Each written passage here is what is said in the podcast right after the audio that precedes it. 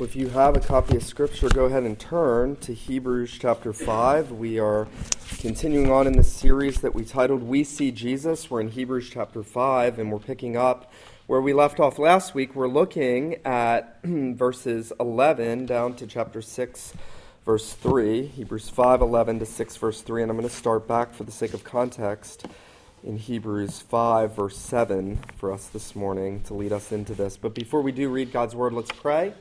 Let's ask Him together as a congregation to bless the preaching and the hearing of His word together. Let's pray. Our Father, our hearts are often prone to wander, prone to leave the God we love. And so we do ask that you would take our hearts and seal them for your courts above. We pray, O oh God, that you would establish our hearts, that we would find in Jesus Christ this morning an anchor for our souls. We pray that you would send your Spirit to be present in this place, working in the hearts and the minds of all of us who are gathered here to worship you. Father, we ask that we would know in the preaching of the word that life giving grace and that life sustaining grace and that life persevering grace that we so desperately need. We ask that you would help us to see and to hear the Lord Jesus this morning. And we pray these things in his name. Amen. Hebrews chapter 5, beginning in verse 7. The writer has introduced for us the idea of Jesus as our high priest, the great high priest who has gone into the heavens. It would help if I had my mic on. The great high priest who has gone into the heavens for us. He has gone before us. He is the forerunner.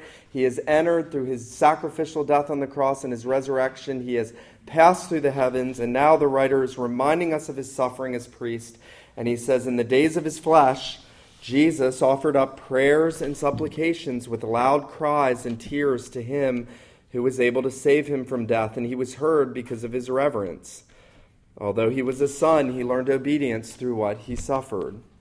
And being made perfect, he became the source of eternal salvation to all who obey him. Being designated by God a high priest after the order of Melchizedek. About this, we have much to say. It's hard to explain since you have become dull of hearing.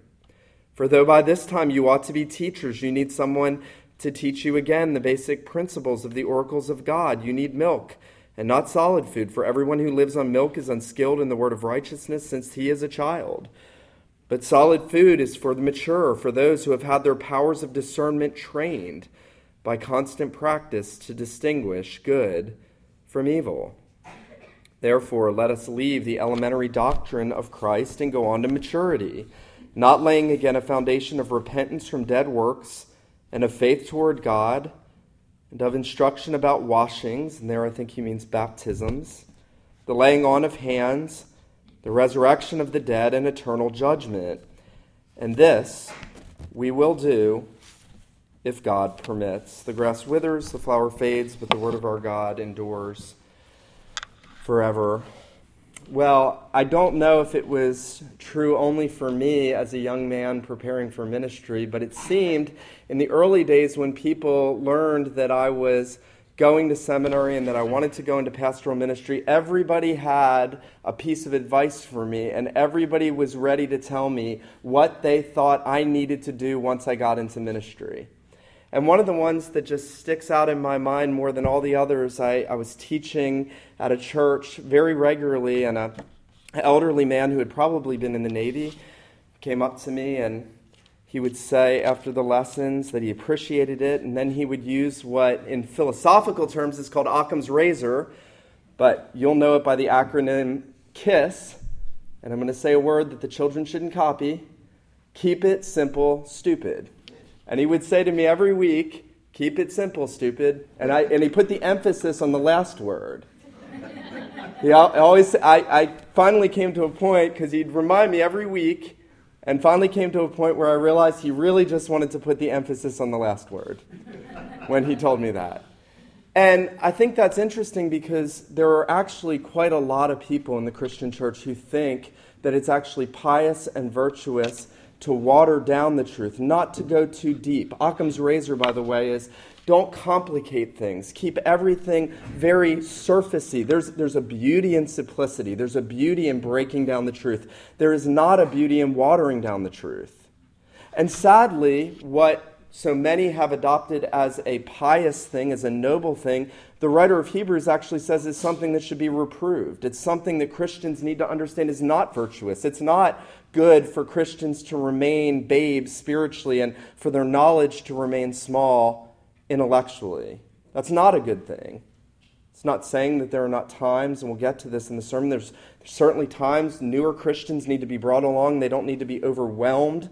But the writer of Hebrews is writing to those who should have known more. They had been in the church a while, they, they were adult Christians. They had come from a Jewish background. They knew the Old Testament. They revered it. They revered the Bible. They understood the sacrificial system. They understood the priesthood. They understood the Aaronic priesthood and the Levitical priesthood. And they understood about Moses and Joshua. And we know that because the writers told them all about that in telling us that Jesus is better than all that and that in the coming of Jesus, all of that served its purpose and passed away, and Jesus was found alone, and Jesus was found better. And the writer of Hebrews has been constantly telling us that the surest way for you to persevere is to know and believe and abide in the fact that Jesus is better. And that the way you will end up making it across the finish line is to keep your eyes fixed on Jesus, to run with endurance the race set before you, looking unto Jesus, and here, in chapter 5, as he's introduced for us one of the greatest subjects of this book, how Melchizedek, this mysterious figure in Genesis 14, that if you read this short little account, Abraham's come back from defeating this king, Chedorlaomer, and he's brought back Lot and all of Lot's possessions, and he's brought back the king of Sodom, and he's brought back all the wives and all the people and all the goods, and then here's this mysterious figure, Melchizedek. And he shows up in a couple verses in the Bible but he's so important. He resurfaces in Psalm 110, and then we find an enormous exposition of this man Melchizedek throughout this book. And I think if we read Genesis 14, many of us would have to admit that we would have no idea why Melchizedek was there if we didn't have the book of Hebrews. And the writer is telling us not only is Melchizedek not necessary, not only is the mystery and the depth and the wisdom of what God was doing by raising up this priest who existed long before he established a priesthood. He was the first priest in the Bible, and, and God intricately prepared all of that so that we, living in the new covenant, would understand something about Jesus' betterness that he's the better priest, that he's the great high priest, and it's interesting, and I'll say this here, that Melchizedek, the writer of Hebrews will tell us later, was greater than Abraham. Now, nobody is greater than Abraham except for Jesus, but Melchizedek was. Melchizedek was greater than Abraham, and the writer of Hebrews will say that the greater blesses the lesser. Melchizedek blessed Abraham, and now Jesus is a priest after the order of Melchizedek.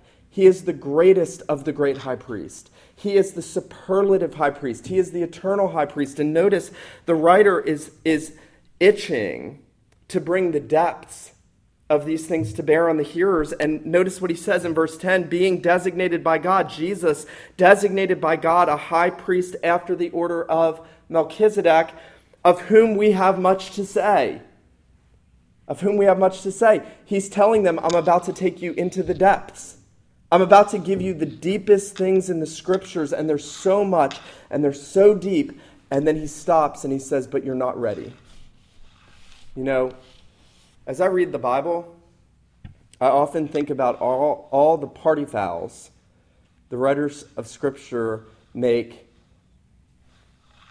in light of our rules today. If I said to you, I'm ready this morning to tell you all about this intricately amazing and wonderfully deep thing about Jesus, but you're not ready. You would probably get rid of me. But the writer of Hebrews loved the Hebrews, and he loved them enough to tell them they had become dull of hearing, they should have known better, they should have understood these things instead of being tempted away from Christ back to Judaism. They should have been established by what they should have understood from the Old Testament. And notice what he says. He says in verse 11, essentially, that you, you have need to become awakened spiritually. Notice he says you become dull of hearing. It's a needed reproof.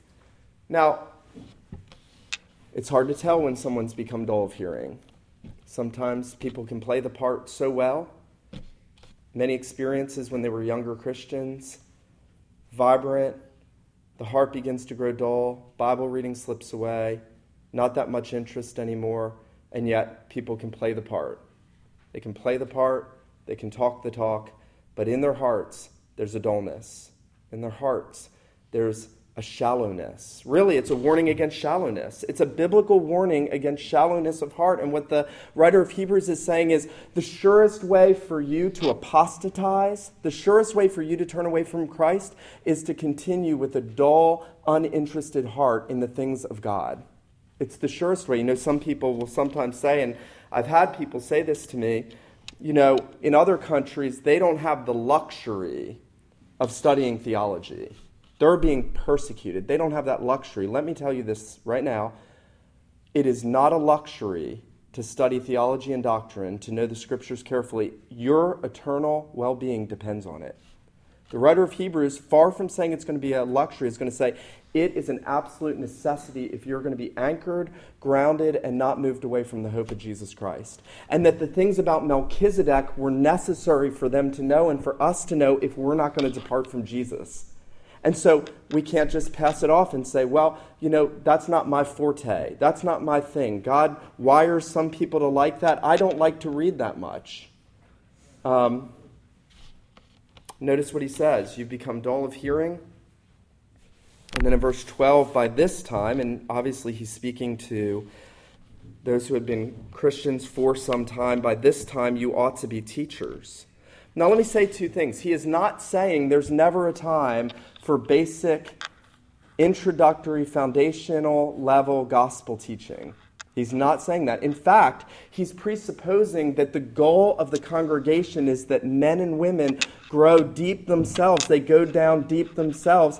They go down into the depths of the things of Jesus Christ so that as people are converted, as we see people added to the visible church, that there are men and women in the church to disciple them. That's God's plan. He's not talking about pastors. He's not talking about those who are in professional Christian ministry. He's talking about the, the normal course in a church is that all of us would grow onto maturity in such a way that we would be seeking to teach others. You know, there's a beautiful picture of this in Acts chapter 18. There's a guy named Apollos. And Apollos, we're told, is mighty in the scriptures. He is a, he is a 10 talent man and he is out preaching everywhere. He's going through Ephesus. He is an itinerant evangelist, and he's mighty in the scriptures, and he's preaching. And a tent making couple named Aquila and Priscilla hear him, and they praise God for him, and they pull him aside and they teach him more accurately in the ways of God. And what Luke is telling us there is that an ordinary couple, a tent making couple in the church who had matured, who were not dull of hearing, who had spent much time with the Apostle Paul, who had gone down deep, were being used by God to bring along even a zealous, scripture filled, powerfully gifted minister. And you see something of the wisdom that God uses. He uses people in his church to teach one another.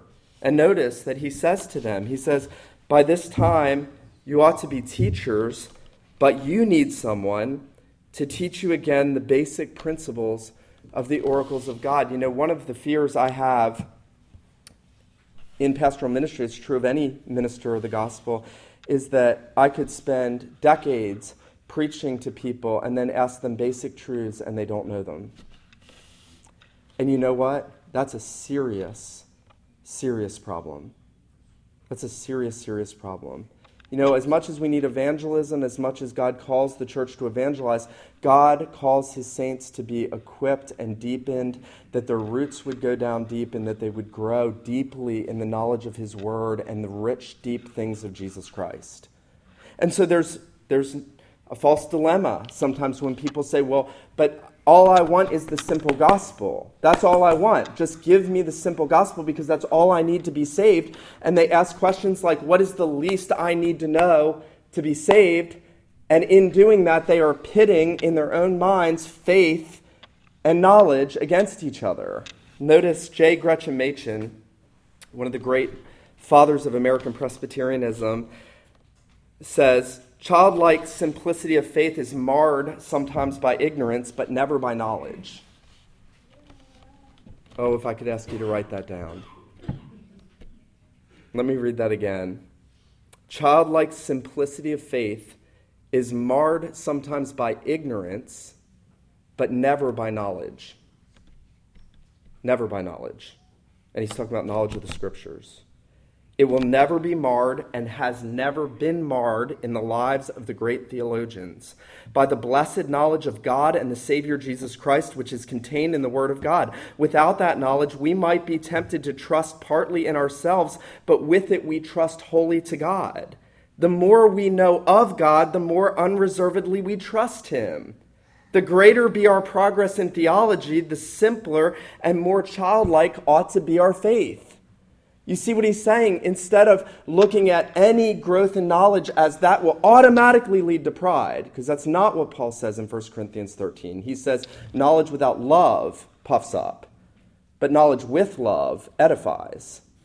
And what Machen's saying is the more you know of God and the more you're grounded in Jesus Christ, the more you ought to find yourself trusting in Him.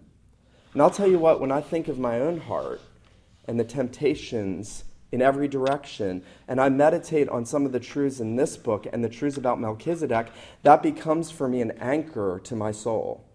And the more nuances and the more details you know, and you see more in- intricately the wisdom of God in, in, in what He's revealed in scriptures, and you see the depths of Jesus, the more you are drawn to Jesus and the less you are drawn away from Jesus. And it doesn't make any sense why we've written that off.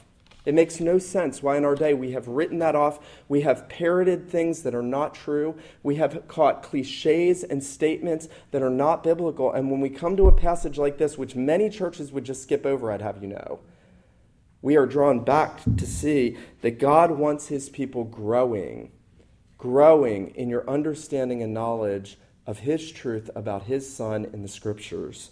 And notice what he says. Now he brings out this contrast. He says, you have need of milk and not solid food. For everyone who lives on milk is unskilled in the word of righteousness, since he is a babe, literally. But solid food is for the mature, for those who have their powers of discernment trained by constant practice to distinguish good from evil. I don't know if any of you watched cartoons when you were young. There was a uh, cartoon about um, a 35 uh, year old man, bunny baby, and it was came out in 1954, so it's old, it's not new. And he looked like a baby. He smoked a cigar. Probably seen this before. And he's always trying to get what he stole from the bank back from Bugs Bunny, and so he dressed up like a baby trying to trick Bugs Bunny. And there was something ludicrous about that, and that's exactly what the writer's saying. If you are not growing, if you have become dull of hearing, you are precisely like that. Spiritually, you look like a 35 year old baby. And there's something so warped about that and not right. And, and nature itself tells us that, that when infants are infants, they drink liquid diets, they drink milk, and when you grow, you eat solid food. And so in the Christian life, it's basic, it's simple. As you grow, you eat more substantive food, and you keep eating substantive food, and you don't revert back. Because to revert back means that you're not growing anymore. And so the writer uses this illustration, and and notice what he says in verse 13 everyone who lives on milk is unskilled in the word of righteousness. Why would we ever, if we are Christians, want to be unskilled in the word of righteousness? Why would we ever not want to know everything we can know from the scriptures for the well being of our soul and the well being of others that we're called to teach? And so the writer brings this reproof. Now, I want to say this. I think the reason for a dull, for a dull hearing is a dull heart. The reason for a dull mind is a dull heart. The reason people don't want to listen is because their hearts don't want to learn. William Still, I love this quote, he says, The heart is the key to the mind. You know, people always pit heart and mind, by the way. I hear this repeatedly. It's not all about here, it's about here. No, it's about here and here, and the heart is the key to the mind. And when God gives you a heart that hungers after Him, you'll use your mind to grow deep in the things of Christ. And if you're not, there's something wrong with the heart. An unwilling mind is driven by an unwilling heart. An unwilling mind. You know, I know that's true for me. Now, the goal is, if that's true in your life at times, that you have to own that. You have to be honest with yourself. You have to say, you know, I don't have the interest in the things of the Lord that I should. I'd rather be doing a thousand other things than sitting and meditating and reading. And until we own it and until we admit that we have dull hearts, we'll never grow in having hearts that are fervent and minds that are fervent in growing in the knowledge of God. Well, notice secondly that the writer carries on now and he, he says that there is spiritual maturity to be gained. Notice what he says in verse 14 solid food is for the mature. The goal is always maturity, the goal is always growth. There is, there is no such thing as a Christian that stays where he or she is. There's no such thing. Every Christian is either backsliding and declining or growing. There's no such thing as staying in one place. That's, that is an absolute impossibility. You are either backsliding or you are growing. And so the writer's going to say, listen, the goal is maturity. The goal is feeding your souls, feeding your minds, feeding on Jesus Christ, feeding on the deep things of Jesus so that you grow as a mature Christian, so that you become an adult. You know, when I look at my boys and I see the fun they have and the things they laugh at, and I think about all the things I laughed at and all the silliness of childhood, and then you think about the responsibilities of life. You can't remain carefree. You can't remain carefree and silly when you're an adult. You have to work, you have to grow up, you have to mature. It's what it means to be an adult. You put away childish things, Paul says. Doesn't mean you don't have fun. It means that you realize the seriousness of life and the seriousness with, with which you give yourself to that. And so the writer is now exhorting us to spiritual maturity. And he says, listen, if you are maturing in Christ, you'll be maturing on the meat of His Word, and you'll be having the powers of discernment trained to distinguish good from evil. Now, this is where it gets difficult because he's been talking about Jesus. He's been talking about how Jesus is a priest after the order of Melchizedek, and he's saying you should not just remain in the basic things of Jesus, the basic introductory things of the gospel, but you should go on in the perfections and depths of Jesus. We'll come to that in a second. But here he says in verse 14 that as you feed on the good and deep things of God's word, that your, your senses are exercised to discern between good and evil. Why does he introduce discerning between good and evil? That sounds moralistic. I thought it was about Jesus and the Gospels. Now he's talking about good and evil. And here's, I think, the solution everybody that departs from Jesus does so because they don't call evil evil and they don't pursue the good for what it is. They embrace sin that God has called sin, and they depart from Jesus. You know, this week, at another sad moment when a man very close to me told me in so many words that he has departed from the faith to choose a sinful lifestyle.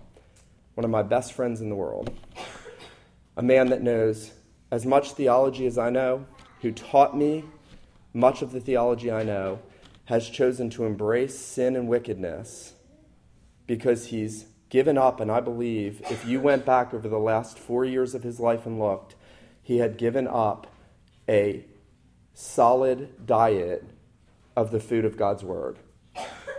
I noticed a decline as I look back. It's easy to see it as I look back.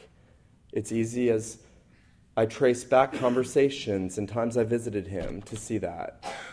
And he is departing from Jesus because he has given up feeding himself on calling evil evil and good good. And when we don't recognize sin for what it is in our life, then we're not going to go to the priest who deals with that sin. That's the reality. It's not so that you will try to be good enough and, and just always try to do the right thing and just try to be better than other people. It's that you would do the right thing because Christ has redeemed you. And when you fail, you would go back to your priest and you would acknowledge the more we read the scriptures, the more we understand what pleases God and what displeases God. And listen to me very carefully. If you are going to go to heaven, you have to get that. Because if you falter there, you're putting yourself in a dangerous place and the writer's going to pick up on this in chapter 6 of those who ultimately have fallen away, who ultimately were not Christians, who had experiences and made professions and thought that they were Christians and thought they were going to heaven, and they walked away from the faith, just like my friend's doing, just like the man who baptized me is doing and has done. And so we need to give ourselves to the most serious attention of what the writer's saying here that we must ground ourselves in the Word. You know, I've never met a Christian who acknowledges their own weaknesses, their own struggles with sin, their own um, fears, and even sometimes uh, shaken assurance, yet who are in the scriptures fervently, who do not come out and thrive and grow and bless others and help others. I've never, ever, ever, ever, ever met a Christian who, acknowledging all their weaknesses and yet feeding on the solid food of God, has turned away ultimately from God. I, don't, I, I think God has said, here's the surest way for you to persevere be feeding on the steak. Who doesn't want who doesn't want the best, most substantive food God has to give you? The things of Melchizedek, the, the more nuanced and complex things in the Bible, the things that are teaching us the depths of Jesus are for the good of our souls. And so notice, notice now that he develops this call to maturity and he basically says, let us leave the elementary doctrine of Christ and go on to maturity. He's not saying let's turn away from Christ. He's saying Jesus is infinitely deep and wise and glorious and lovely. And Paul will say, Oh, the depths and the riches, the length and breadth and width and height of the love of Christ, the unsearchable riches of Jesus. The unsearchable riches. And he'll say, let's move on from the basic introductory things that always have to be there and let's build on them. Let's build on them. Some will say, well, I've come to Jesus. I, I've trusted in Jesus. Are you trusting in him now? Are you repenting now? Are you feeding on him now? Are you seeking to know him deeply now? Now, today? Are you deeply giving yourselves to going on to the deep things of Christ in spiritual maturity? I want to just briefly talk about the things that he sets out because he sets out a list of things that sometimes confuse people. He says, not laying again the foundation of repentance from dead works or faith to God. What he's saying is, don't just think about conversion. Don't just think about the need to be converted from an unbeliever to a believer. That's foundational. That has to happen in your life, but don't keep just going back to that and that's all you think about and that's all you understand and don't only think about and and talk about the theology of baptism. And here he uses baptisms, plural. I think he's talking about water baptism and spirit baptism and the distinction. You should know that. That's, that's foundational. That's foundational. If we don't know that, we're not even on the foundation. And then he says, the laying on of hands. I think that might be a reference to new converts receiving the gifts of the Spirit in the early church when the church laid hands on them or on ordination of ministers. And then he says, the resurrection of the dead and eternal judgment. All of those things we should know. All of those things we should love to talk about, think about, but we cannot stop there. We cannot have just the Apostles' Creed of Christianity, if I can say that. If your Christianity is merely the Apostles' Creed of Christianity, the writer of Hebrews would rebuke you with this church. He would rebuke us if that's merely all we think we need to know. And notice what he says. Finally, he now tells us that ultimately this doesn't depend on us. There could be a sense in which I feel weighed down when I read a section of scripture like this and think, what do I need to do to change my own heart? What do I need to do to get rid of my dullness? And notice what the writer says. I think it's very interesting. He says there in verse 3 This we will do if God permits. This we will do. There is a call for us to depend on the grace of God. If you feel your heart being dull to the things of Christ, if you if if the things of God's Word, if, if the meetings that are appointed for us to grow in the Word are things we don't want to go to, and that's why we have different Word centered opportunities in this church, if we don't want to go to them, that's probably a mark that our hearts are dull. If we don't want to spend time in the Word, that's a mark. We need to go to God and we need to say, Lord, you have got to bring me to maturity. You have got to grow me. You have got to build me up. You have to give me a hunger for the menu of the gospel. You have to make me hungry for the more substantive things of the gospel. I think that there's no uncertainty. I'll say this, verse 3 sounds uncertain. There's no uncertainty that if you go to God and you say, Lord, my heart has been dull, my ears have been hardened, I do not want to grow more, I don't like being in the Word, I don't like trying to think deeply about the things of your Son, help me. He will do that. He will do that. You know, the Bible says, and I love this, that whatever you ask, Jesus says, in my name, it will be done for you. He does not mean if you want to be president of the United States and you ask him, he's going to do that necessarily. He means the things, I don't know why anybody would want to be president of the United States or ask God for that, but he means the things that He has revealed in His Word for your good. If you ask in Jesus' name for those things, God will do that. That's a guarantee. That is a promise. I stand here as a minister of the gospel telling you if you go and ask God for more fruit, more joy, more love, more holiness, more freedom from sin, a greater desire to be for a deeper knowledge in the things of Jesus, God will do that. He says, Whatever you ask in my name, according to my will, will be done for you. And so we rely on grace. We rely on grace because at the end of the day, it's not because some guys are smarter than other people that they become great theologians. I believe many of our great theologians were men that put themselves prostrate on their face and God gave them grace. And they may be smarter now than other people because they did that.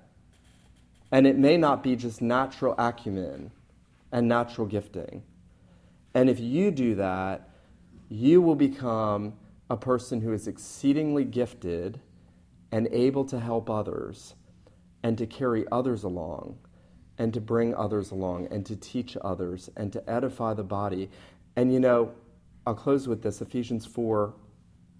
The Apostle Paul there says that the church, every member does its part to edify the body in love. And then he says that we should no longer be children tossed to and fro by every wind of doctrine, but speaking the truth in love, we would be built up together in the truth, established by God's grace. That's what the call of Hebrews 5 is. That ultimately the end result would be your maturity for the benefit of others in the body, the growth of the kingdom, and our perseverance in grace. Let him who has ears to hear, let him hear this morning what the Spirit says to the church. Let's pray. Father, we acknowledge that we are often dull in hearing and shallow in heart. We acknowledge our need for your forgiveness and cleansing and healing. We pray, our God, that you would mature us, every person in this congregation, every child, every adult, that you would give spiritually maturing grace we pray that you would cause us to understand the deep things of Jesus Christ, not to be moved away from him, to keep our eyes fixed on him by faith, to love him more. Father, give us more love for you and more love for your Son and the Holy Spirit. Make us useful in your church, O God. We pray that you would establish us and keep us from all backsliding. We pray that if any here are unconverted, that you would draw them in grace for the first time to your Son, Jesus Christ. We pray these things in his name. Amen.